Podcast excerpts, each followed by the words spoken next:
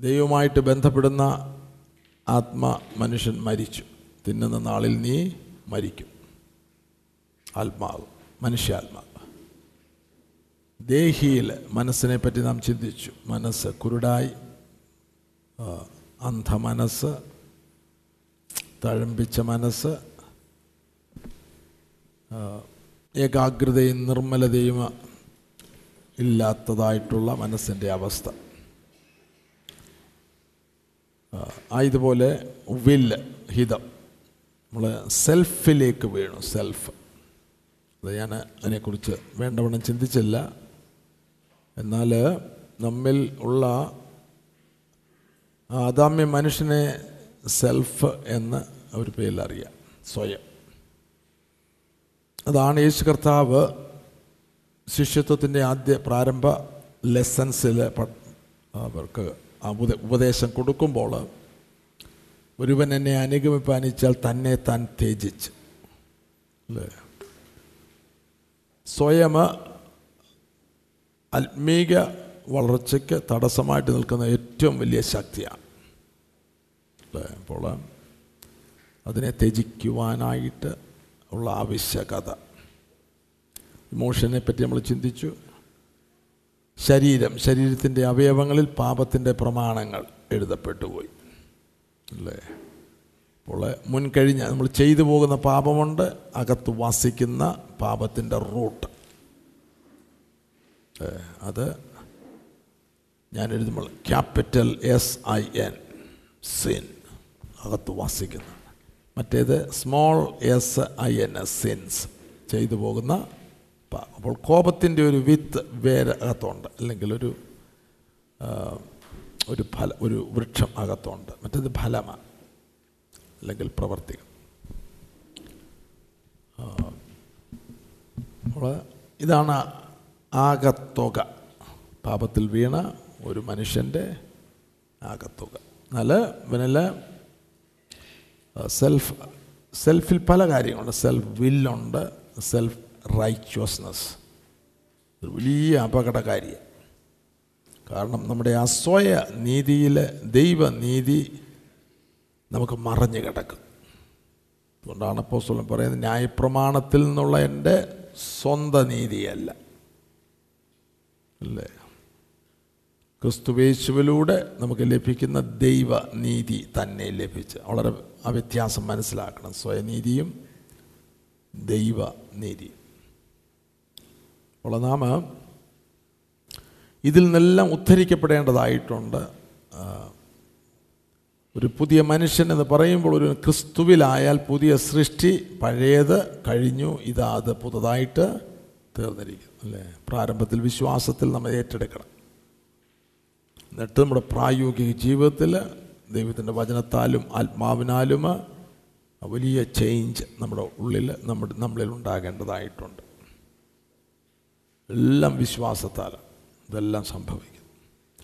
അപ്പോൾ നമ്മൾ ഇനിയിപ്പോൾ ഈ പാപത്തിന്റെ അവസ്ഥയിൽ നിന്ന് തേജസ്സിലേക്ക് നമ്മൾ യാത്ര ആരംഭിക്കുക.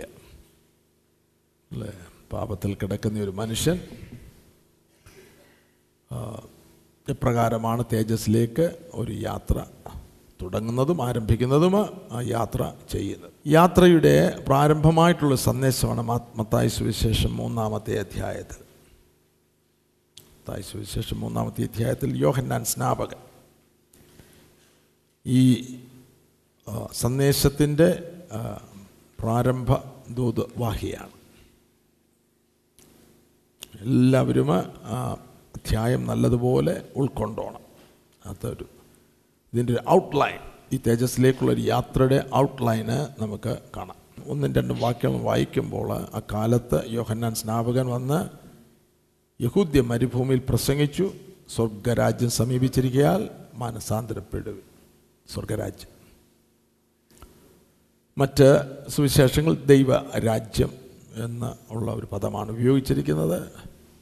അത് പലരും എന്നോട് ചോദിക്കാറ് തമ്മിൽ വലിയ വല്ല വ്യത്യാസവുമുണ്ട്. അതിനെക്കുറിച്ച് നിങ്ങൾ അറിയേണ്ട ബേസിക്കലി ഇത് സെയിം തന്നെയാണ്. സ്വർഗരാജ്യം ദൈവരാജ്യം. അങ്ങനെ അങ്ങ് ചിന്തിച്ചാൽ മതി. ഇവിടെ സ്വർഗരാജ്യം എന്ന് പറയുന്ന വാക്കുകളെല്ലാം മർക്കൂസിന്റെ ലൂക്കോസിന്റെ സുവിശേഷത്തിൽ ദൈവരാജ്യം എന്നാണ് കാണിച്ചത്. അതിനെക്കുറിച്ച് നിങ്ങൾ അറിയേണ്ട. സ്വർഗരാജ്യം രണ്ട് മനസാന്തരം. മൂന്ന് പാപങ്ങളെ ഏറ്റുപറഞ്ഞ് സ്നാനം. ഇവിടെ മാനസാന്തര സ്നാനം എന്ന് ബ്രാക്കറ്റിൽ എഴുതാം ഇത് പുതിയ നിയമത്തിലെ വിശ്വാസ സ്നാനത്തിന്റെ ലെവലിലായിട്ടില്ല മാനസാന്തര സ്നാനം. മാനസാന്തരത്തിന് യോഗ്യമായ ഫലം.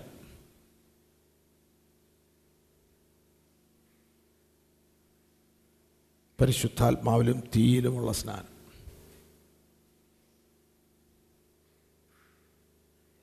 ന്യായവിധി.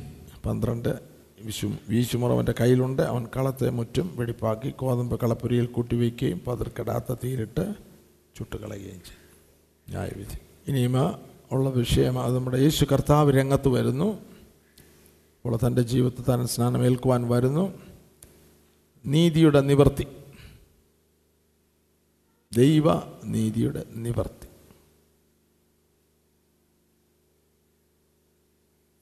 നമ്മൾ സ്നാനമേൽക്കുന്നത് ദൈവനീതി നമ്മളിലൂടെ നിവൃത്തിയാകുവാനായിട്ടാണ്. എന്നിട്ട്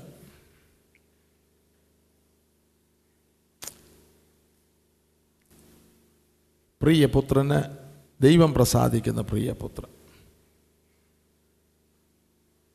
ദൈവം പ്രസാദിക്കുന്ന പ്രിയപുത്രൻ.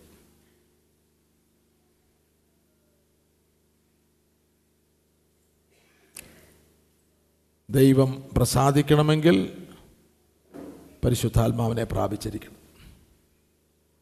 തുടക്കം എന്നിട്ട് ആത്മാവിനെ അനുസരിച്ച് നടക്കണം. ദൈവരാജ്യം എന്ന് അല്ലെങ്കിൽ സ്വർഗരാജ്യം നമ്മൾ കണ്ടപ്പോൾ ഇതിന് വിരുദ്ധമായിട്ടുള്ള ലോകരാജ്യം എന്നൊരു രാജ്യമുണ്ട്. അല്ലേ? നമ്മൾ ഭൂമിയിൽ പിറന്നു വീഴുന്ന എല്ലാവരും ആ ലോകരാജ്യത്തിലാണ് ജനിക്കുന്നത്. ലോകരാജ്യത്തിന്റെ സ്വഭാവമായിട്ടാണ് ജനിക്കുന്നത്. അതുകൊണ്ടാണ് ലോകവുമായിട്ട് പെട്ടെന്ന് നമുക്ക് ഇണങ്ങി ഇഴുങ്ങി ചേരുവാനായിട്ട് കഴിയുന്നത്. അപ്പോൾ സ്വർഗരാജ്യത്തിലേക്ക് നമുക്ക് പ്രവേശിക്കണമെങ്കിൽ ആദ്യം അത് കാണണം. യോനാന്റെ സുവിശേഷം മൂന്നാമത്തെ അധ്യായം. അതിന് കാണണമെങ്കിൽ പുതുതായിട്ട് ജനിക്കണം.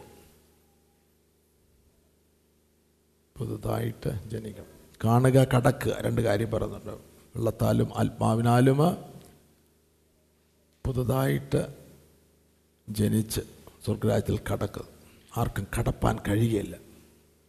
ഉള്ളത്താലും ആത്മാവിനാലും ജനിച്ചില്ല എങ്കിൽ ആർക്കും സ്വർഗരാജ്യത്തിൽ കടക്കുവാൻ കഴിയുകയില്ല. ആദ്യത്തെ സംഭവം നമ്മൾ കാണുക എന്നുള്ളതാണ്. അല്ലേ? അവിടാണ് മാനസാന്തരം എന്നുള്ളൊരു മേഖലയാണ് നല്ലത്. നീതിയുടെ നിവൃത്തി അതിന് ശേഷം ഒരു കാര്യമുണ്ട്. പരിശുദ്ധാത്മാവ്. തന്നിൽ വസിക്കുവാനായിട്ട് തന്റെ മേൽ വരുന്നു. എന്നിട്ടാണ് ഇവൻ എന്റെ പ്രിയപുത്രൻ. വെൽ ഞാൻ. ജസ്റ്റ് ആത്മാവ് വരിക മാത്രമല്ല അന്യഭാഷയിൽ സംസാരിച്ചവിടെ നിർത്തുകയല്ല ആത്മാവ് വസിക്കുവാനായിട്ടാണ് അവിടെ വരുന്നത്. ആത്മാവ് നമ്മിൽ കർത്താവിൽ വസിക്കുവാനായിട്ട്. ആത്മാവ് വസിക്കുന്നത് ആത്മാവിനാൽ നടത്തപ്പെടുവാനായിട്ട്. ദൈവരാജ്യം സമീപിച്ചിരിക്കാൻ മാനസാന്തരപ്പെടുകയും വളരെ ഇമ്പോർട്ടന്റ് ആണ് മാനസാന്തരവും പാപമോചനവും. കാരണം ലൂക്കോസിന്റെ സുവിശേഷത്തിൽ യേശു കർത്താവ് ഉയർപ്പിന് ശേഷം ശിഷ്യന്മാരോട് അവർക്ക് കമാൻഡ് അവർക്ക് കൽപ്പന കൊടുക്കുന്നത് യേശുക്രിസ്തുവിന്റെ നാമത്തിൽ മാനസാന്തരവും പാപമോചനവും യെരുശലേമിൽ തുടങ്ങി സകല ജാതികളിൽ പ്രസംഗിക്കുകയാണ് ഉള്ള സുവിശേഷ വേലയിൽ നാം ആദ്യമായിട്ട് ഒരു കൂട്ടം വരിക അവർ കർത്താവിനെ അറിഞ്ഞിട്ടില്ലാത്തവരാണെങ്കിൽ നമ്മുടെ ആദ്യത്തെ സന്ദേശം മാനസാന്തരവും പാപമോചനവുമായിരിക്കണം. അവിടെ അവർക്ക് പ്രശ്നങ്ങൾ കാണും അതെല്ലാം നമ്മൾ കൈകാര്യം ചെയ്തതിന് ശേഷം അവരെ ഒന്ന് സമാധാനപ്പെടുത്തിയിട്ട് ആക്ച്വലി അവരുടെ എല്ലാ പ്രശ്നങ്ങളുടെ റൂട്ട് കോസ് അവരെ അറിയിക്കണം. പാപം. ഒരു രണ്ട് മൂന്ന് നാല് വാക്യങ്ങൾ അറിയിച്ചാൽ. അതിനകത്ത് സന്ദേശമുണ്ട്. ദൈവത്തിന് ആത്മാ പ്രവർത്തിച്ചോളൂ നമ്മളതിനെക്കുറിച്ച് പറയേണ്ടത് അല്ലേ? ഇപ്പം പാപം മൂലമാണ് ഈ പ്രശ്നങ്ങളെല്ലാം. പാപത്തിൽ നിന്ന് സ്വാതന്ത്ര്യം കിട്ടിയാൽ നമ്മൾ പ്രശ്നത്തിൽ നിന്ന് സ്വാതന്ത്ര്യം കിട്ടി. അതനുഗ്രഹിക്കപ്പെട്ട ജീവിതമാണ്.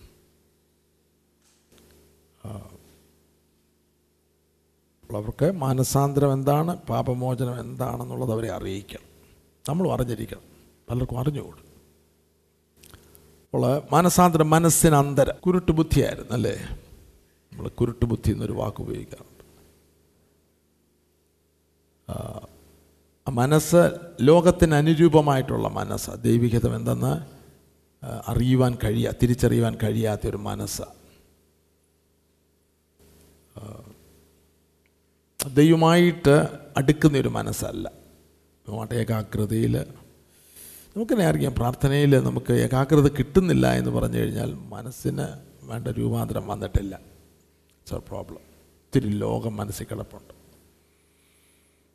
അല്ലേ?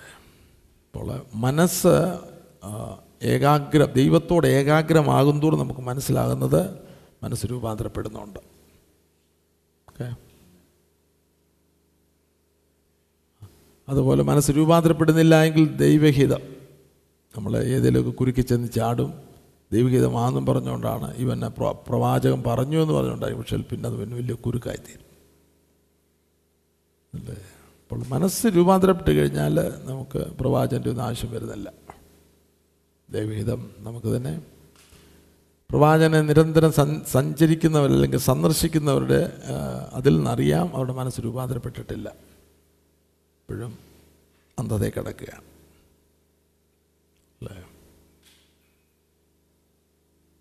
അപ്പോൾ ആ മനസ്സിലാണ് ഓർത്തുകൊണ്ടම നമ്മുടെ ആത്മാവ് ചത്ത് കിടക്കുക. ദൈവമായിട്ട് ബന്ധപ്പെടാനൊക്കത്തിൽ അപ്പോൾ മനസ്സിലാണ് ആദ്യത്തെ ടച്ച് നമുക്കുണ്ടാകുന്നത് മനസ്സെന്ന് പറഞ്ഞാൽ അവിടെ ഒരു ബുദ്ധി എന്നൊരു മണ്ഡലമുണ്ട്. ആ ബുദ്ധിയിലാണ് നമ്മളിത് കേൾക്കുമ്പോൾ പെട്ടെന്ന് ആ ബുദ്ധിയിൽ ഒരു ടച്ച് ഉണ്ടാകും അല്ല മനസ്സിന്റെ മേലൊരു ടച്ച് ഉണ്ടാകും. അവിടെയാണ് നമുക്ക് റിയലി ആത്മാവിൽ പാപബോധം മനസ്സിലാകുന്നത്. അല്ലെങ്കിൽ നമ്മൾ പാപം ചെയ്യുന്നുണ്ട് പാപം ഇനോ കള്ളം പറയുന്നുണ്ട് അത് ചെയ്യുന്നുണ്ട് ഇത് നമുക്ക് തെറ്റാണെന്ന് അറിയാമെങ്കിലും ഇവിടെ പറയുന്ന ഈ പാപബോധം എന്ന് പറയുമ്പോൾ അത് അത് ദൈവത്തിന്റെ വചനത്താൽ നമ്മുടെ ഉള്ളിൽ ഉള്ളിൽ സ്പർശനമാണ്. അപ്പോൾ നമ്മുടെ ഉള്ളിൽ നമുക്ക് മനസ്സിലാകും പാപം. അവിടെയാണ് അനുതാപം ഉണ്ടാകും അല്ലേ? പാപബോധം ഉണ്ടാകുമ്പോൾ കണ്ണുനീര് വരും.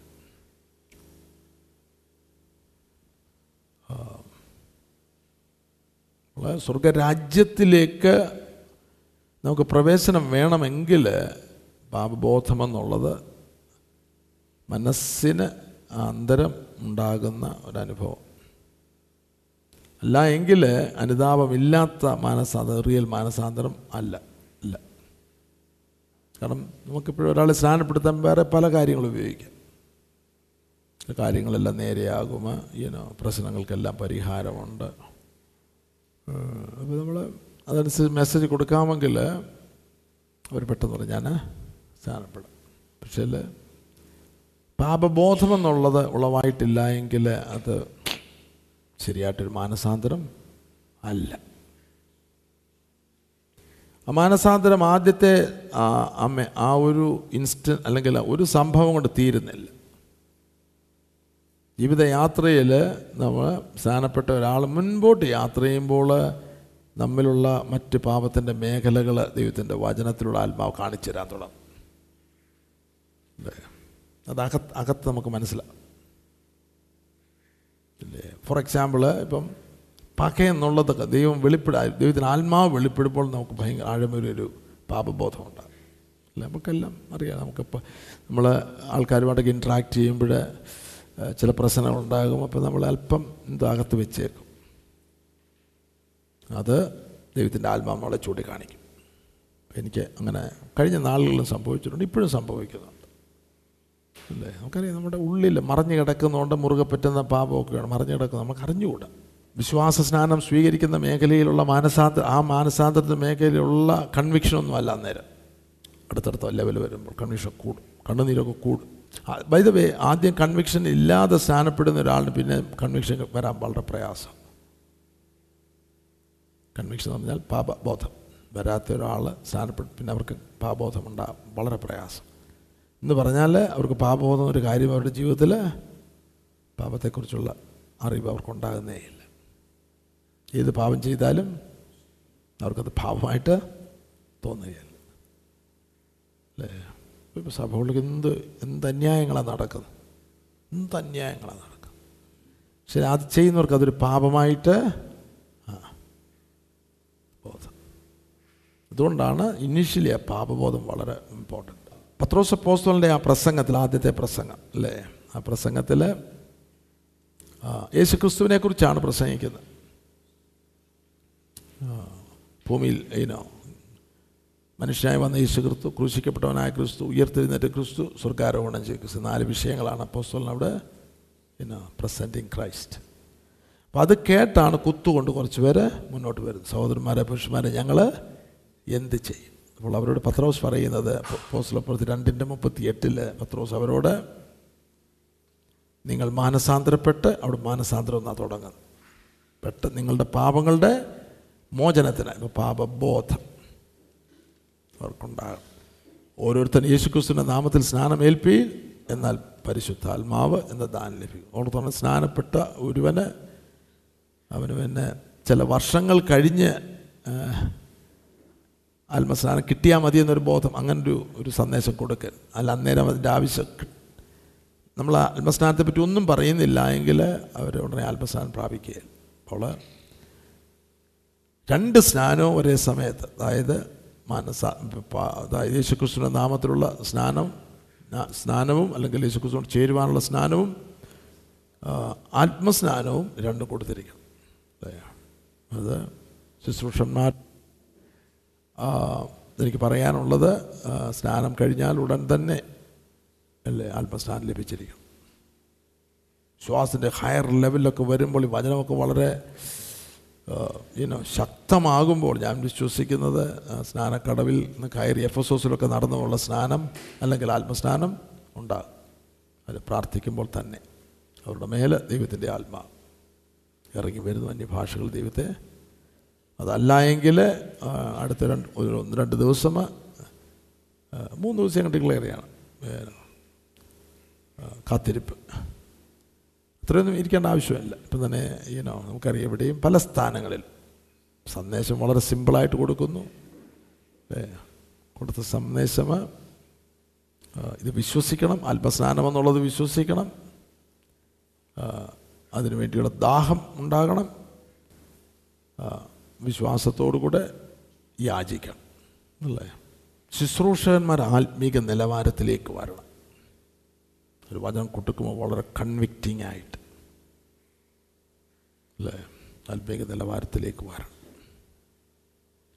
അല്ല കുറച്ച് പേര് സ്നാനപ്പെടുത്തി എന്നുള്ളതല്ല സ്നാനപ്പെടുന്നതൊക്കെ റിയൽ സ്നാനങ്ങളായിരിക്കണം എന്നിട്ട് ആ കൺവിക്ഷനിൽ കൊടുക്കുമ്പോൾ സ്നാനാർത്ഥിക്കും ആ അതേ കൺവിക്ഷൻ കിട്ടും. സ്വർഗരാജ്യം പാപബോധം ഏറ്റുപറയുക പാപമോചനം അനുതാപം നീതിമാന്മാരെ അല്ല. കർത്താവ് രക്ഷിക്കാനായിട്ട് വന്നത് അപ്പോൾ അതുകൊണ്ട് പാപബോധം വളരെ ഇമ്പോർട്ടന്റ് അല്ലേ? റിപ്പന്റ് കൺവേർഷൻ നിങ്ങൾ തിരിഞ്ഞ ശിശുക്കളെ പോലെ ആയി വരുന്നില്ല എങ്കിൽ. റൈറ്റായിട്ടുള്ള പ്രസംഗം കേട്ടാണ് മാനസാന്തരം. ട്രൂ റിപ്പൻഡൻസ് തായി ഇരുപത്തൊന്ന് മുപ്പത്തിരണ്ട്. യോഹന്നാൻ നീതി മാർഗം ഉപദേശിച്ച് കൊണ്ട് നിങ്ങളുടെ അടുക്കൽ വന്നു. നീതിയുടെ മാർഗമാണ്. നീതിയോട് ജീവിക്കുവാനായിട്ടുള്ള മാർഗമാണ്. അല്ല സ്നാനപ്പെട്ടിട്ട് നീതിയോട് ജീവിക്കാനല്ല നിങ്ങൾ അവനെ വിശ്വസിച്ചില്ല. എന്നാൽ ചുങ്കക്കാരും വേശ്യമാരും അവനെ വിശ്വസിച്ചു. അത് കണ്ടിട്ടും നിങ്ങൾ അവനെ വിശ്വസിപ്പാൻ തക്കവണ്ണം പിന്നത്തേതിൽ അനുതപിച്ചില്ല ഉള്ള വിശ്വാസവും അനുതാപവും. മനസാന്തരത്തിൽ അനുതാപമുണ്ട്. കണ്ണുനീരുണ്ട്. ചെയ്തു പോകുന്ന തെറ്റുകളെ കുറിച്ചുള്ള ബോധം വരും. അയ്യോ ഞാനിങ്ങനെ ഇന്ന കാര്യങ്ങൾ ചെയ്ത് നമ്മൾ കേട്ടു. അത് പല സ്ഥാനങ്ങളിൽ ഞാനത് കണ്ടിട്ടുണ്ട്. സ്നാനപ്പെട്ടവരാണ് അല്ലേ? പ്രൈസ് ഗോഡ് പല സ്ഥാനങ്ങളിൽ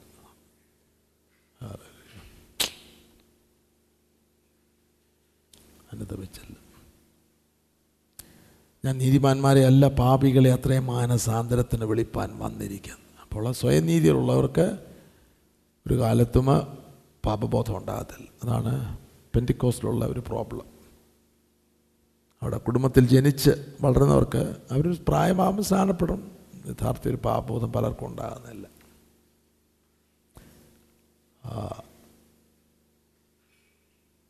മാനസാന്തരം എന്ന് പറയുമ്പോൾ അപ്പോസ്തോല പ്രവൃത്തി മൂന്നിന്റെ പത്തൊൻപത്.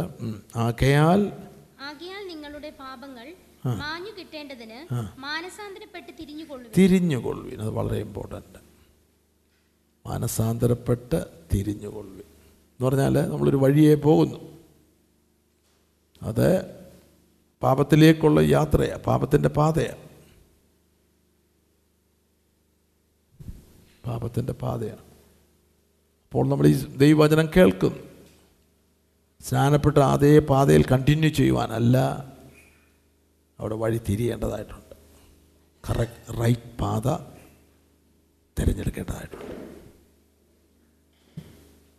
തിരിഞ്ഞുകൊള്ളുവിൻ. കൺവേർഷൻ എന്നൊരു വാക്കാണ് ഇംഗ്ലീഷ് കൺവേർട്ടഡ് നിങ്ങൾ തിരിഞ്ഞ് ശിശുക്കളെ പോലെ ആയി എങ്കിൽ. വളഞ്ഞ വഴി വിട്ട് തിരിഞ്ഞ് നേരെയുള്ള പാതയിലൂടെ സഞ്ചരിക്കുക. കറക്റ്റാണ്. ഓ ഹലോ ചെറിയ നോട്ടുകളൊക്കെ നല്ലതാണ് അപ്പോസ്തല പ്രവൃത്തി ഇരുപത്തി ആറിന്റെ പതിനെട്ട്.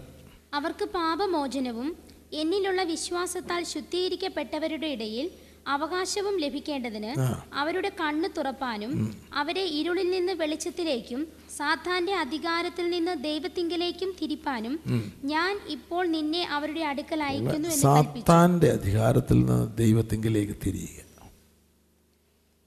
സാത്താന്റെ അധികാരത്തിൽ നിന്ന് ദൈവത്തിങ്കിലേക്ക്. വലിയ കൂട്ടം സ്നാനം ഒരു തിരിവുമില്ല അതുപോലെ അങ്ങ് പോവാ. ഒരു കാര്യം നടക്കാൻ ഒരു യോഗത്തിന് ഒരു കൂട്ടത്തിന് ഒരു പാട്ട് പാടും ഇനോ കാര്യങ്ങളൊക്കെ ചെയ്യും പക്ഷെ ജീവിത രീതി സെയിം ആയിരിക്കും.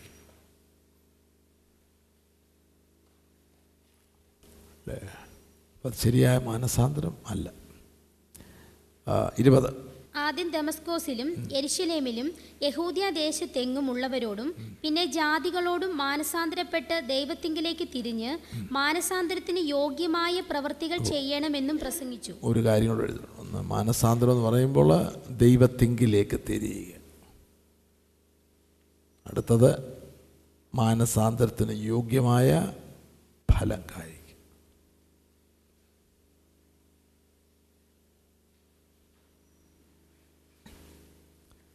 ഒരു സ്നാനാർത്ഥി സ്നാനപ്പെടാൻ വരുന്ന ഒരാൾക്ക് ഈ ഉപദേ ഇത് കൊടുക്കണം. മനസ്സിലാക്കും കുഞ്ഞെ സാത്താന്റെ അധികാരത്തിൽ നിന്ന് ദൈവത്തെങ്കിലേക്ക് തിരിഞ്ഞാലേ ഒക്കത്തു അല്ലേ? നീ തീരുമാനമെടുക്കുമ്പോൾ ഓർത്തുകൊണ്ട് മാനസാന്തരത്തിന് യോഗ്യമായ ഫലം കായ്ക്കണം.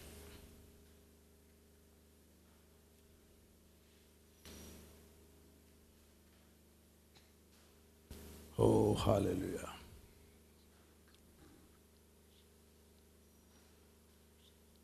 ദൈവത്തിന്റെ ദയയാണ് നമ്മളെ മാനസാന്തരത്തിലേക്ക് നയിക്കുന്നത്. അല്ലാതെ നമ്മുടെ പരിപാടിയല്ല ഇത്. ദൈവത്തിന്റെ ദയ നിന്നെ മാനസാന്തരത്തിലേക്ക് നടത്തുമെന്ന് അറിയാതെ നീ അവന്റെ ദയ ക്ഷമ ദീർഘക്ഷാ ശാന്തി എന്നിവയുടെ ഐശ്വര്യം നിരസിക്കുന്നുവോ. റോമൻസ് റോമാലയം രണ്ടിന് നാല്. നല്ല ഉറപ്പുണ്ടായിരുന്നു ദൈവത്തിന്റെ കൃപയാണ്. മാനസാന്തരം ജീവപ്രാപ്തിക്ക്. ഓ ജീവപ്രാപ്തി. അപ്പോസ്തല പ്രവൃത്തി പതിനൊന്നിന്റെ പതിനെട്ട്. ഇംഗ്ലീഷിൽ repentance that leads to life എന്ന്. മനസാന്തരപ്പെട്ടപ്പോൾ ജീവൻ പ്രാപിച്ചെന്നല്ല ജീവ പ്രാപ്തിക്ക്. അങ്ങനെയായാൽ ദൈവം ജാതികൾക്കും ജീവപ്രാപ്തിക്കായി മാനസാന്തരം നൽകിയല്ലോ എന്ന് പറഞ്ഞ് ദൈവത്തെ മഹത്വപ്പെടുത്തി. പതിനൊന്നിന്റെ പതിനെട്ട്. ഇവിടെ ഒരു വിഷയം കൂടെ ഓർത്തോണം ഇവരെല്ലാം ആത്മസ്നാനം പ്രാപിച്ചു. ഇവിടെ മാനസാന്തരം എന്നുള്ളത് ജസ്റ്റ് ഒരു പാപബോധം നിൽക്കുന്നതല്ല. ഇവിടെ പറഞ്ഞിരിക്കുമ്പോൾ ആത്മാവിന്റെ ആ നിറവൂടെ ഉണ്ട്. അത് ജീവപ്രാപ്തി.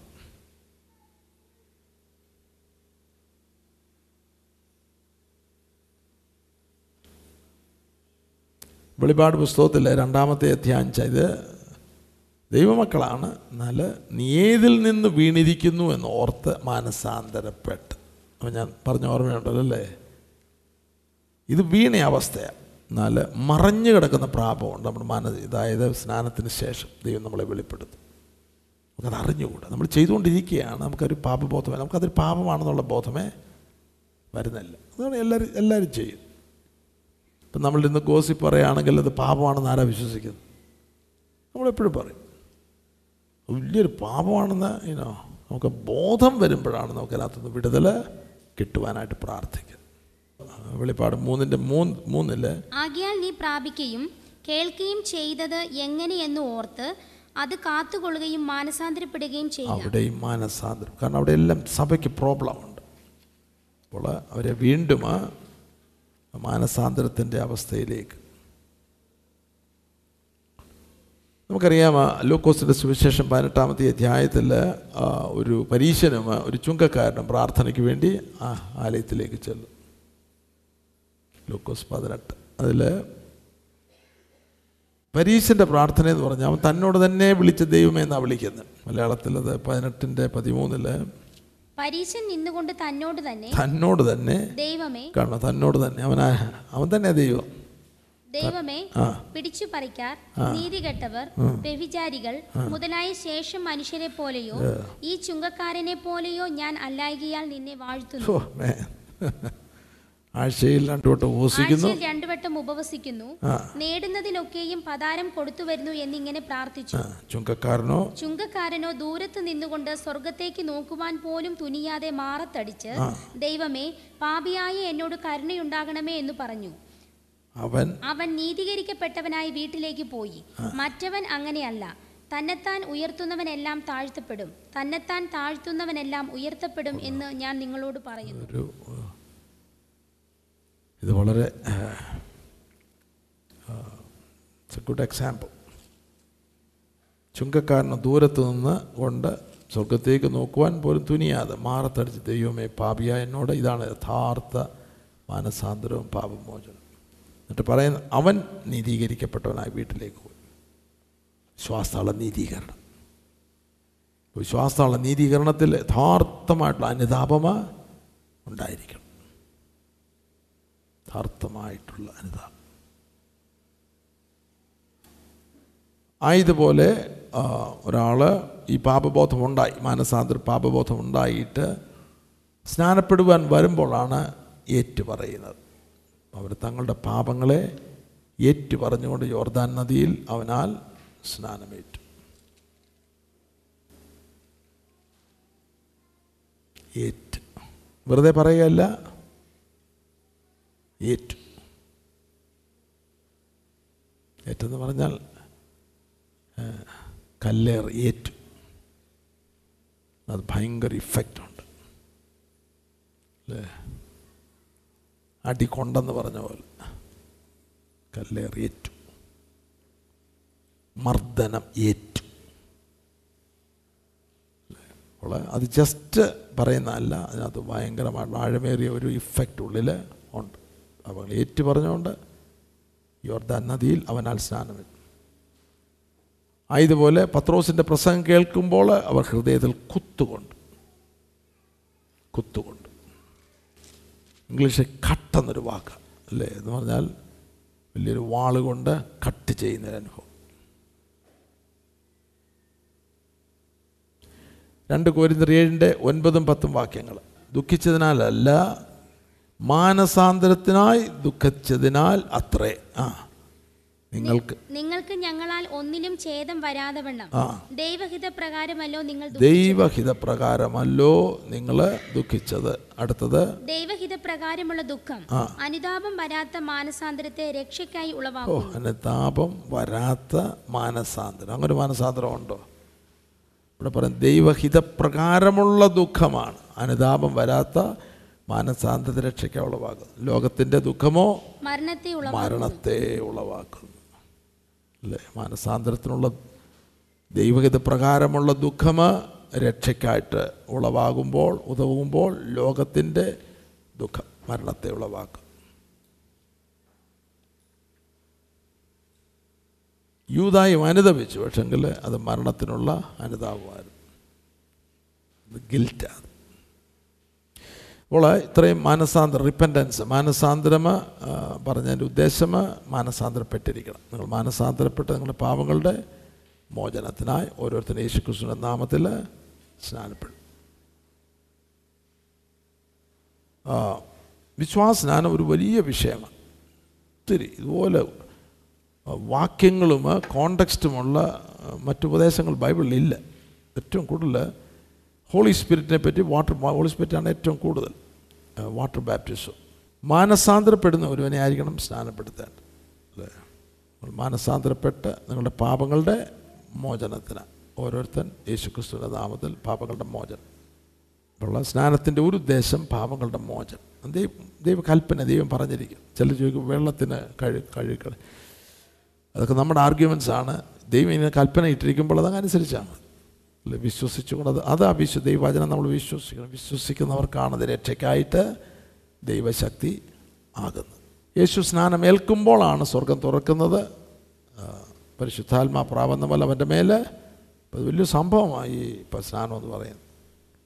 അല്ലേ? അത് വലിയൊരു ആത്മീക ശുശ്രൂഷ. ആര് ഇനോ ആളുകളിൽ അത് വെറുതെ ഒരു ഒരു ചടങ്ങ് പോലെ ആക്കുന്നുണ്ട്. അതിന് വലിയ പ്രാധാന്യം കൊടുക്കുന്നില്ല. എന്നാൽ വിശ്വാസ സ്നാനം ദൈവരാജ്യത്തിലേക്ക് പ്രവേശിക്കുവാനായിട്ടുള്ള ദൈവം ഇട്ടിരിക്കുന്നതായിട്ടുള്ള ഒരു കൽപ്പന.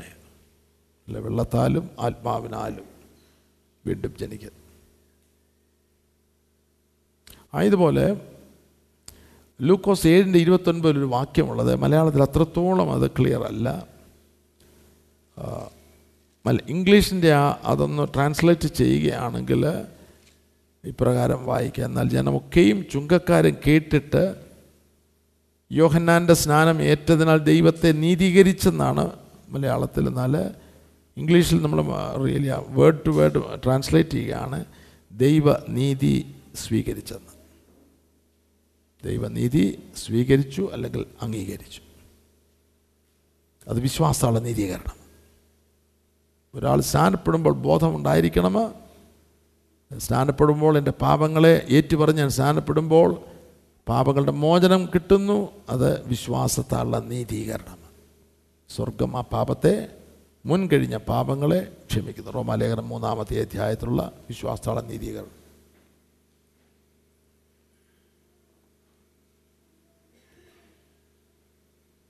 വിശ്വസിക്കുകയും സ്നാനം ഏൽക്കുകയും ചെയ്യുന്നവന് രക്ഷിക്കപ്പെടും. സ്നാനപ്പെടുന്നതിന്റെ സന്ദേശ ഉദ്ദേശം. അല്ലേ? റോമാലേഖനം ആറാമത്തെ അധ്യായം നിങ്ങൾ വളരെ വ്യക്തമായിട്ട് പഠിച്ചിരിക്കണം. നാം വായിച്ചു പാപ നിങ്ങളെ ഏറ്റു പറഞ്ഞുകൊണ്ട് മോചനത്തിനായിട്ടുള്ള വിശ്വാസ സ്നാനം. ഇവിടെ റോമാലയനം ആറാമത്തെ അധ്യായം രണ്ടാമത്തെ വാക്യത്തിൽ പാപസംബന്ധമായി മരിച്ചവരായ നിയം നാം ഇനി അതിൽ ജീവിക്കുന്നത്. എങ്ങനെ? പാപസംബന്ധമായി മരിക്കുക എന്നുള്ള അത് വ്യക്തമായി ഡിഫൈൻ ചെയ്യണം. നമുക്ക് അറിഞ്ഞിരിക്കണം. അതുപോലെ യേശുക്രിസ്തുവിനോട് ചേരുവാൻ സ്നാനമേറ്റവരായി അതെന്താണ്? യേശുക്രിസ്തുവിനോട് ചേരുക. അല്ലെങ്കിൽ എന്നാൽ ഇത് പഠിച്ചിരിക്കണം. ഇതിന് അണ്ടർസ്റ്റാൻഡിങ് ഉണ്ടായിരിക്കണം. ഇതെല്ലാം ആറാമത്തെ അധ്യായം നിങ്ങളിനിയും പേഴ്സണൽ സ്റ്റഡി അതെല്ലാം വിശ്വാസത്താൽ പ്രാപിച്ചെടുക്കേണ്ടത്. എന്നാൽ പല കാര്യങ്ങളും നമ്മൾ വിശ്വസിക്കാനോ വിശ്വസിക്കണമെന്ന് പറയുന്നു. അറിയണമെന്ന് പറയുന്നു സമർപ്പിക്കണമെന്ന് പറയും. അല്ലേ? ഇവിടെ വായിക്കുമ്പോൾ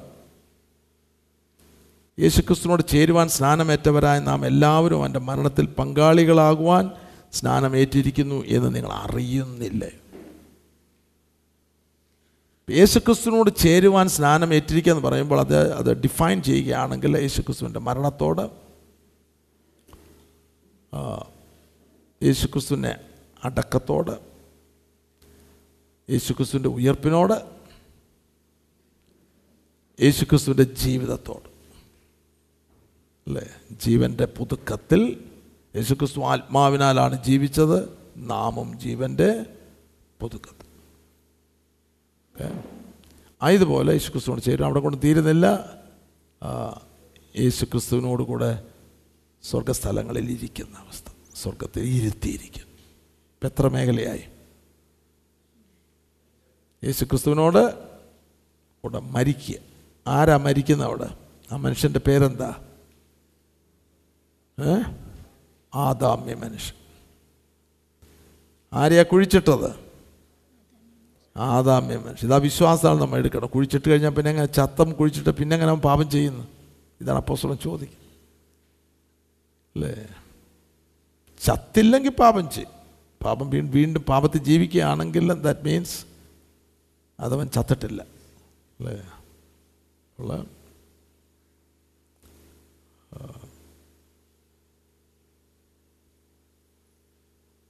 യേശുക്രിസ്തു ഉയർത്തെഴുന്നേറ്റ്.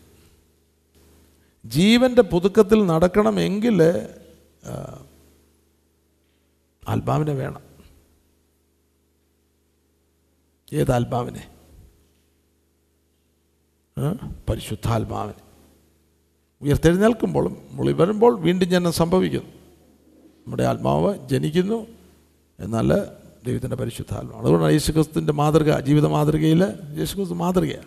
പെട്ടെന്ന് സ്വർഗം തുറക്കുന്ന പരിശുദ്ധാത്മാവ് ദേഹരൂപം തന്നെ മേലെ വരുന്ന. പിന്നെ യേശു പരിശുദ്ധാത്മാവ് നിറഞ്ഞവനായി ഓർത്താൻ വിട്ട് മടങ്ങുന്ന ആത്മാവിനാൽ നടത്തപ്പെടും ഇതാണ് ജീവന്റെ പുതുക്കത്തിൽ ഉള്ള നടപ്പ്. അല്ലേ? ആത്മാവിനാൽ നാം ജീവിക്കുന്നു എങ്കിൽ ആത്മാവിനെ അനുസരിച്ച് നടക്കുക അതെല്ലാം ആത്മാവിനെ അനുസരിച്ച് നടക്കുന്നൊരു ധാരാളം. അപ്പം നമ്മുടെ ജീവിതം അതിന്റെ പൂർണതയിൽ വരുമ്പോൾ മുഴുവൻ ആത്മാ ആത്മാവിന്റെ അനുസരണയിലുള്ള ജീവിതമായിരിക്കും. അപ്പോൾ മരിച്ചു അടക്കപ്പെട്ടു ഉയർത്തെഴുന്നേറ്റു സ്വർഗസ്ഥലങ്ങളിൽ ഇരുന്നു കൊണ്ട് ജീവിക്കാൻ എത്ര പേർ ആഗ്രഹിക്കുന്നു? ഓഹ് മേ അതാണ് ജീവിതം. ഹെവൻലി ലൈഫ് ഹെവൻലി ലൈഫ് എന്ന് പറയുന്നത്. അല്ലേ? അതുകൊണ്ട് യേശു കർത്താവ് ഞാൻ ഭൗമികനല്ല. ഞാൻ സ്വർഗത്തിൽ നിന്നുള്ളത് സ്വർഗത്തിൽ നിന്ന് ഇറങ്ങി അല്ലെങ്കിൽ സ്വർഗത്തിൽ നിന്ന് ഇറങ്ങി വന്നവനായി സ്വർഗത്തിൽ ഇരിക്കുന്നു. ഓ സ്വർഗത്തിൽ നിന്ന് ഭൂമിയിൽ ഇറങ്ങി വന്നവനായിട്ട് സ്വർഗത്തിൽ അതാ നമ്മുടെ ഈ സ്റ്റാറ്റസ്. നമ്മുടെ പുതിയ മനുഷ്യൻ ദൈവത്തിൽ നിന്നാണ് ജനിച്ചത് സ്വർഗത്തിൽ നിന്നാണ് ജനിച്ചത്. ഫോ ഓ അപ്പം കിട്ടുന്നല്ലേ? ഹാലൂയ അവൻ ഇവിടെ ജീവിക്കാനല്ല ജനിച്ചത്. എന്നാണ് ഈശ്വർത്ത പറയുന്നത്. സ്വർഗത്തിൽ നിന്ന് ഇറങ്ങി വന്നവനായി സ്വർഗത്തിൽ ഇരിക്കുന്നു. യോനാന്റെ സുവിശേഷം മൂന്നാമത്തെ അധ്യായം. പതിമൂന്നാമത്തെ വാക്യം. സ്വർഗത്തിൽ നിന്ന് സ്വർഗത്തിൽ നിന്ന് ഇറങ്ങി വന്നവനായ. സ്വർഗത്തിൽ ഇരിക്കുന്നവനായ മനുഷ്യപുത്രനല്ലാതെ അല്ലാതെ ആരും സ്വർഗത്തിൽ കയറിയിട്ടില്ല. സ്വർഗത്തിൽ നിന്ന് ഇറങ്ങി വന്നവനായി സ്വർഗത്തിൽ ഇരിക്കുന്നവനായ മനുഷ്യപുത്രൻ. ഓ ദൈവത്തിൽ നിന്ന് ജനിച്ചു നമ്മുടെ ആത്മമനുഷ്യന് സ്വർഗത്തിൽ നിന്ന് ഇല്ലയാ ഇവിടെ ജനിച്ചു ഈ മണ്ണിൽ ഈ കൂടാരത്തിൽ ജനിച്ചു. എന്നാൽ ഇവൻ എവിടെ ഇരിക്കേണ്ടത്? സ്വർഗത്തിൽ ഇരിക്കുമ്പോഴാണ് ഈ ലൈഫ് പെർഫെക്റ്റാണ് നമുക്ക് ഹെവൻലി ലൈഫാണ് വേണ്ടത് എർത്തലി ലൈഫല്ല ആദാമ്യ ജീവനല്ല. അല്ലേ? ജീവനാണ് ഈ ചേഞ്ച് മുഴുവൻ വരുത്തുന്നത്.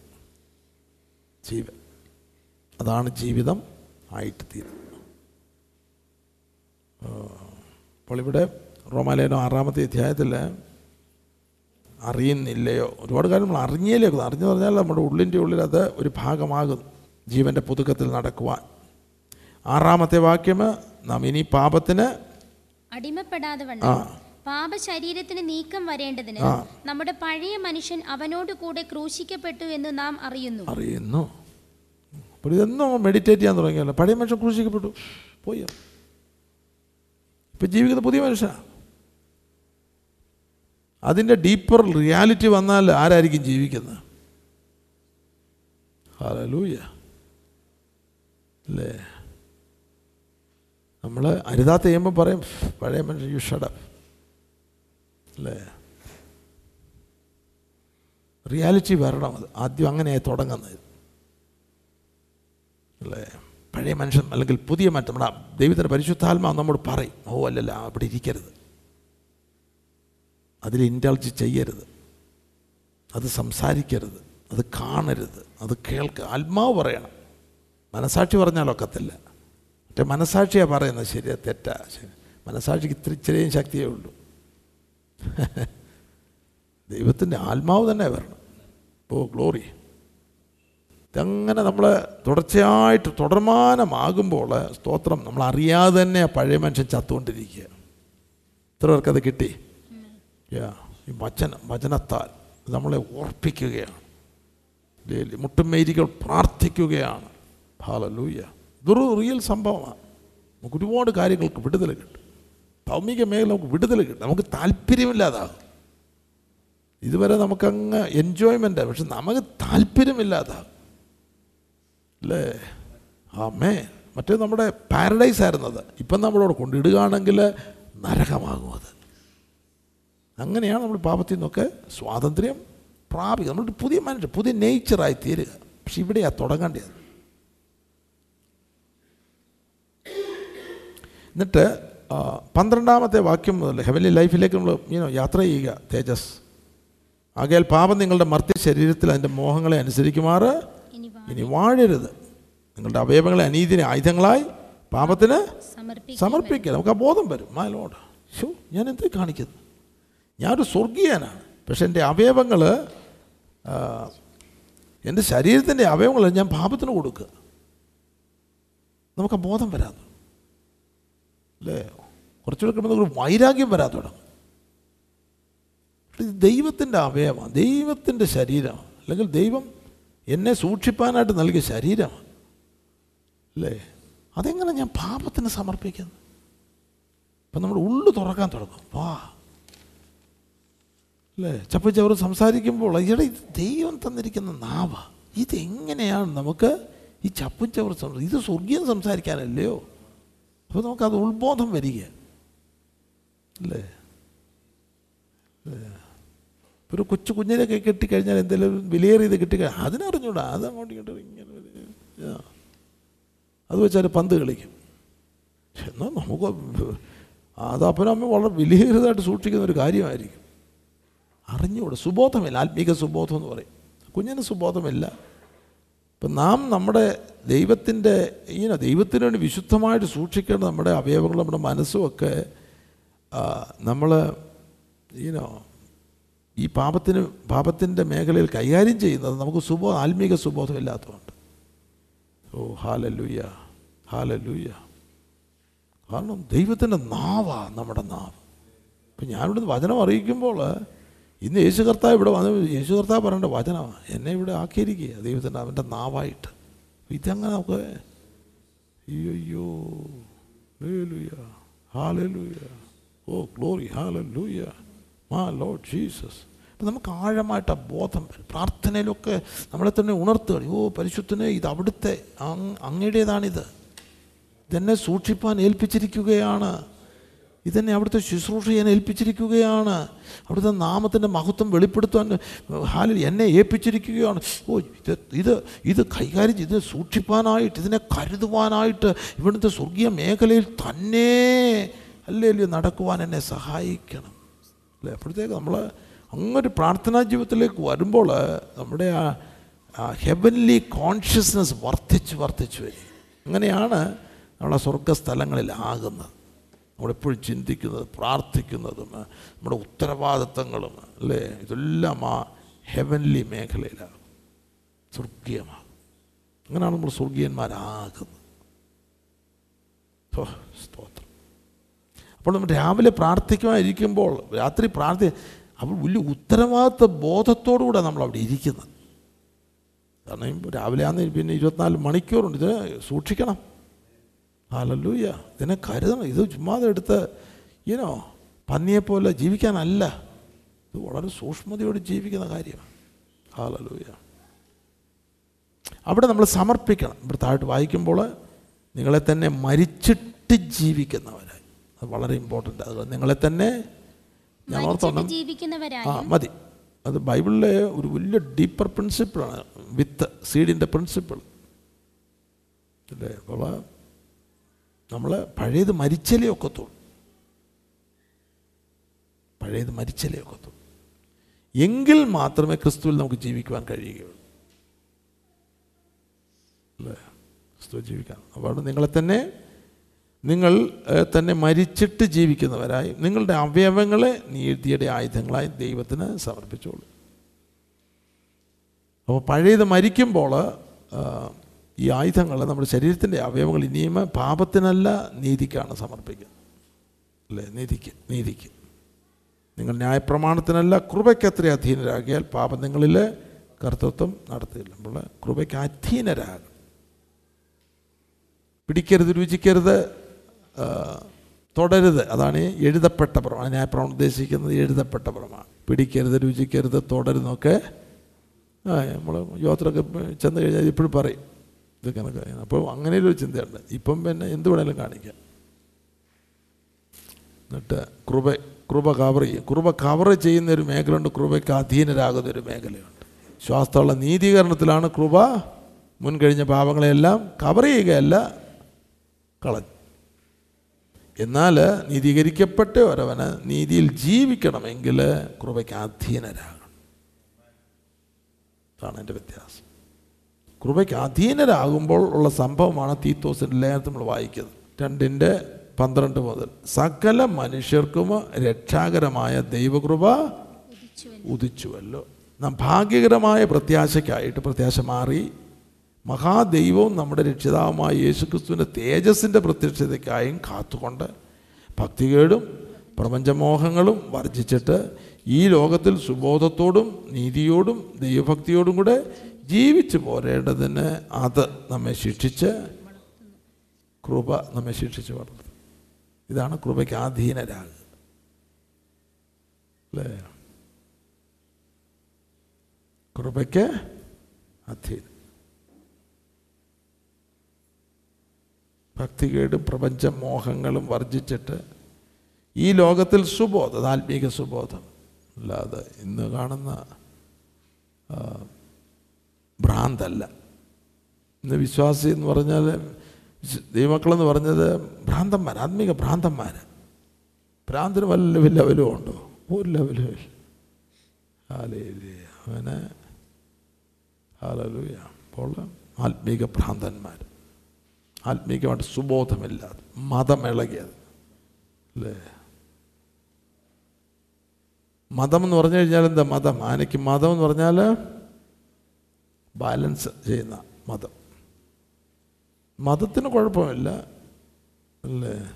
നമുക്കും ഉണ്ട്. ഈ ഏതോ ഉണ്ട്. ഒരു സാധനം. അത് പോകണം നമുക്ക് മതമുണ്ട്. അത് ഇള അത് അതിന് തകരാറ് ചെയ്യുമ്പോഴാണ് നമുക്ക് നേരെ നിൽക്കാനൊന്നും പിന്നെ ആട്ടം തുടങ്ങും. അല്ലേ? ഇപ്പം മതം ഇളകിയ ഇളകുമ്പോഴാണ് കുഴപ്പം. ഇപ്പോഴും ബാലൻസ് തെറ്റ്. അപ്പോൾ അങ്ങനെ സംഭവിക്കരുത്. അപ്പോൾ കൃപ. ഡെഫിനറ്റ്ലി തേജസ്സിലേക്കുള്ള യാത്രയ്ക്ക് ഇതൊരു ഭാഗം. അതായത് നമ്മുടെ ശരീരങ്ങളെ നമ്മുടെ അവയവങ്ങളെ നീതിക്ക് സമർപ്പിക്കും ഇത് പ്രാർത്ഥിക്കണം. പ്രാരംഭത്തിൽ നീതിക്ക് എനിക്ക് മനസ്സിലായപ്പോൾ ഞാൻ സമർപ്പിച്ച് പ്രാർത്ഥിച്ചു. അതാവേ പിന്നെ പിന്നെ ദൈവത്തിന് ആത്മാവ് ഓർപ്പിക്കുമ്പോൾ ഓർപ്പിക്കുമ്പോഴൊക്കെ വീണ്ടും വീണ്ടും സമർപ്പിക്കും. വളരെ ഇമ്പോർട്ടന്റ് ആണ് ഈ സമർപ്പണം. റോമർ ആറിന്റെ പതിനഞ്ച്. എന്നാൽ എന്ത്? ന്യായപ്രമാണത്തിനല്ല കൃപയ്ക്ക് അത്രേ അധീനരാകയാൽ നാം പാപം ചെയ്യുക അന്ന് ഈ കൂട്ടറുണ്ട്. അല്ല ഇപ്പോഴത്തെ ഈ കൂട്ടറുണ്ട്. എന്തെങ്കിലും ഇത് പറഞ്ഞ ഉടനെ പാപം എന്നുള്ള. അല്ലേ? മോളി പതിനഞ്ചാമത്തെ അധ്യായത്തെയാണ് അതായത് ലംഘനം പെരിയെടുത്ത് പാപം പെരിയെടുത്ത് കൃപ അത്യന്തം വർദ്ധിച്ചു. അപ്പം കുറെ പാപം ചെയ്തോളെ അതിന് മറുപടിയായിട്ടാണ് നാം എന്തുകൊണ്ട് കൃപ പെരുകേണ്ടതിന് പാപം ചെയ്തുകൊണ്ടിരിക്കുന്നു? ഒരു നാൾ വരുത് എടാ നിനക്ക് ഒരു ലക്ക് ലഗാനുമില്ലത്ത നീ പാപം ഏറ്റു പറഞ്ഞ് മുൻപോട്ട് വന്നപ്പോൾ ഞാനതെല്ലാം ക്ഷമിച്ചു. അതുവരെ ചെയ്ത പാപമെല്ലാം ക്ഷമിച്ചു. എന്നിട്ട് ഇനിയും പാപം ചെയ്ത് ജീവിക്കുവാനായിട്ടല്ല നിന്നെ ഇതിനെക്കുറിച്ച് ദൈവം ആഗ്രഹിക്കുന്നത്. പാപത്തിൽ നിന്ന് പാപസംബന്ധമായി മരിക്കുവാനും പാപത്തിൽ നിന്ന് സ്വാതന്ത്ര്യം ലഭിക്കുവാനും. അല്ലേ? അല്ലേ? അപ്പം കുഞ്ഞുങ്ങളെ നിങ്ങൾ പാപം ചെയ്യാതെ ഇരിക്കേണ്ടതിനാണ് ഞാനിത് എഴുതുന്നത്. പോസ്തോൽ പാപം ചെയ്യാതെ അഥവാ പാപം ചെയ്തുവെങ്കിലോ യാ കാര്യസ്ഥനായിട്ട് പ്രായച്ചിത്തം ഉണ്ട് അതുകൊണ്ട് പാപം ചെയ്ത് ചെയ്ത് ചെയ്ത് ജീവിക്കാനല്ല. നീ ആദ്യ സമയങ്ങളിൽ യാ നിനക്ക് യേശു കർത്താവ് ഉണ്ട്. മഹാപുരോഹിതനുണ്ട് എന്നാൽ ഈ പ്രോസസ്സിൽ എന്ത് സംഭവിക്കണം? പാപത്തിന് നിനക്ക് സ്വാതന്ത്ര്യം ലഭിക്കണം. കാരണം ഇതിന് പ്രൊവിഷൻസ് ഉണ്ട് ഇതിനകത്ത്. ഇത് വായിക്കുക ഇത് ചിന്തിക്കുക ഇത് ധ്യാനിക്കുക ഇത് പ്രാക്ടിക്കൽ ലെവലിലേക്ക് കൊണ്ടുവരിക. പതിനാറാമത്തെ വാക്യം. നിങ്ങൾ ദാസന്മാരായി അനുസരിപ്പാൻ നിങ്ങളെ തന്നെ സമർപ്പിക്കുകയും നിങ്ങൾ അനുസരിച്ച് പോരുകയും ചെയ്യുന്നവന് ദാസന്മാർ ആകുന്നു എന്ന് അറിയുന്നില്ലേ? ഭയങ്കര വാക്യം അല്ലേ? നിങ്ങൾ ദാസന്മാരായി അനുസരിപ്പാൻ നിങ്ങളെ തന്നെ സമർപ്പിക്കുകയും എന്ന് പറഞ്ഞാൽ നമ്മൾ പാപം ചെയ്തുകൊണ്ടിരിക്കുകയാണെങ്കിൽ നമ്മൾ പാപത്തിന്റെ ദാസന്മാർ. പാപത്തിന് വേണ്ടി നമ്മൾ സമർപ്പിക്കുക. ആർക്കാണ് നിങ്ങൾ സമർപ്പിച്ചിരിക്കുന്നത്? അവരുടെ ദാസൻ. അല്ലേ? നാവിന് കൺട്രോളില്ല പിന്നെ വായി ഇനോ മീൻ കണ്ണിന് കൺട്രോളില്ല ചെവി കൺട്രോളില്ല മനസ്സെല്ലാം കിടന്ന് പതറുകയാണ്. അപ്പോൾ നമ്മൾ റിയലി നമ്മളെ തന്നെ ആർക്ക് സമർപ്പിച്ചിരിക്കുക? പാപത്തിന് സമ- സമർപ്പിച്ചിരിക്കുക. പാപത്തിന്റെ ദാസന്മാർ. അപ്പം ആ അങ്ങനെ ഉള്ളവരോട് പറയുന്നത് കുഞ്ഞുങ്ങളെ നീതിക്ക് വേണ്ടി നിങ്ങളെ സമർപ്പിക്കും. നിങ്ങൾ നീതിക്ക് സമർപ്പിച്ച് പ്രാർത്ഥിക്കുകയാണെങ്കിൽ നിങ്ങൾ നീതി നീതിക്ക് ദാസന്മാരായിട്ട് തീരും. എന്നിട്ട് ഇരുപത്തിരണ്ടാമത്തെ വാക്യം അനേക കാര്യങ്ങളുണ്ട് ഉപദേശ രൂപത്തിൽ എല്ലാം ഉണ്ട്. നിങ്ങൾ സമയം കിട്ടുമ്പോൾ വായിച്ച്. എല്ലാവരും റിക്വയർഡാണ് ആറാമത്തെ അധ്യായം എല്ലാവരും വായിച്ച് ധ്യാനിച്ച് ഉൾക്കൊണ്ടോണം. എന്നിട്ട് അതിൽ ജീവിക്കണം. ഇരുപത്തിരണ്ടിൽ എന്നാൽ ഇപ്പോൾ പാപത്തിൽ നിന്ന് സ്വാതന്ത്ര്യം പ്രാപിച്ച സ്വാതന്ത്ര്യം. മോചനമല്ല ഫൊർഗിവ്നെസ് അല്ല ഫ്രീഡം പ്രാപിച്ച് ദൈവത്തിന്റെ ദാസന്മാരായിരിക്കുക. നിങ്ങൾക്ക് ലഭിക്കുന്ന ഫലം വിശുദ്ധീകരണവും അതിന്റെ അന്തം നിത്യജീവനുമാകും അതിന്റെ അതിന് അന്തമാണ് നിത്യജീവൻ.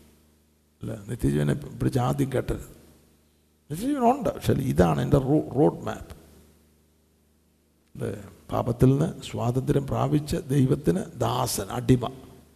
നീതിക്ക് അടിമ ആയിരിക്കാൽ നിങ്ങൾക്ക് ലഭിക്കുന്ന ഫലം ശുദ്ധീകരണമല്ല വിശുദ്ധീകരണം സാങ്ക്ടിഫിക്കേഷൻ അതിന് അന്തമാണ് നിത്യ ജീവൻ എന്നിട്ട് പാപത്തിന്റെ ശമ്പളം മരണമത്രേ. ദൈവത്തിന്റെ കൃപാവരമോ? ആ. നമ്മുടെ കർത്താവായ യേശു ക്രിസ്തുവിൽ നിത്യജീവൻ തന്നെ. ഇത് പിന്നെ ദൈവമക്കൾക്ക് എഴുതുന്ന അധ്യായമാണ് ആറാമത്തെ അധ്യായം.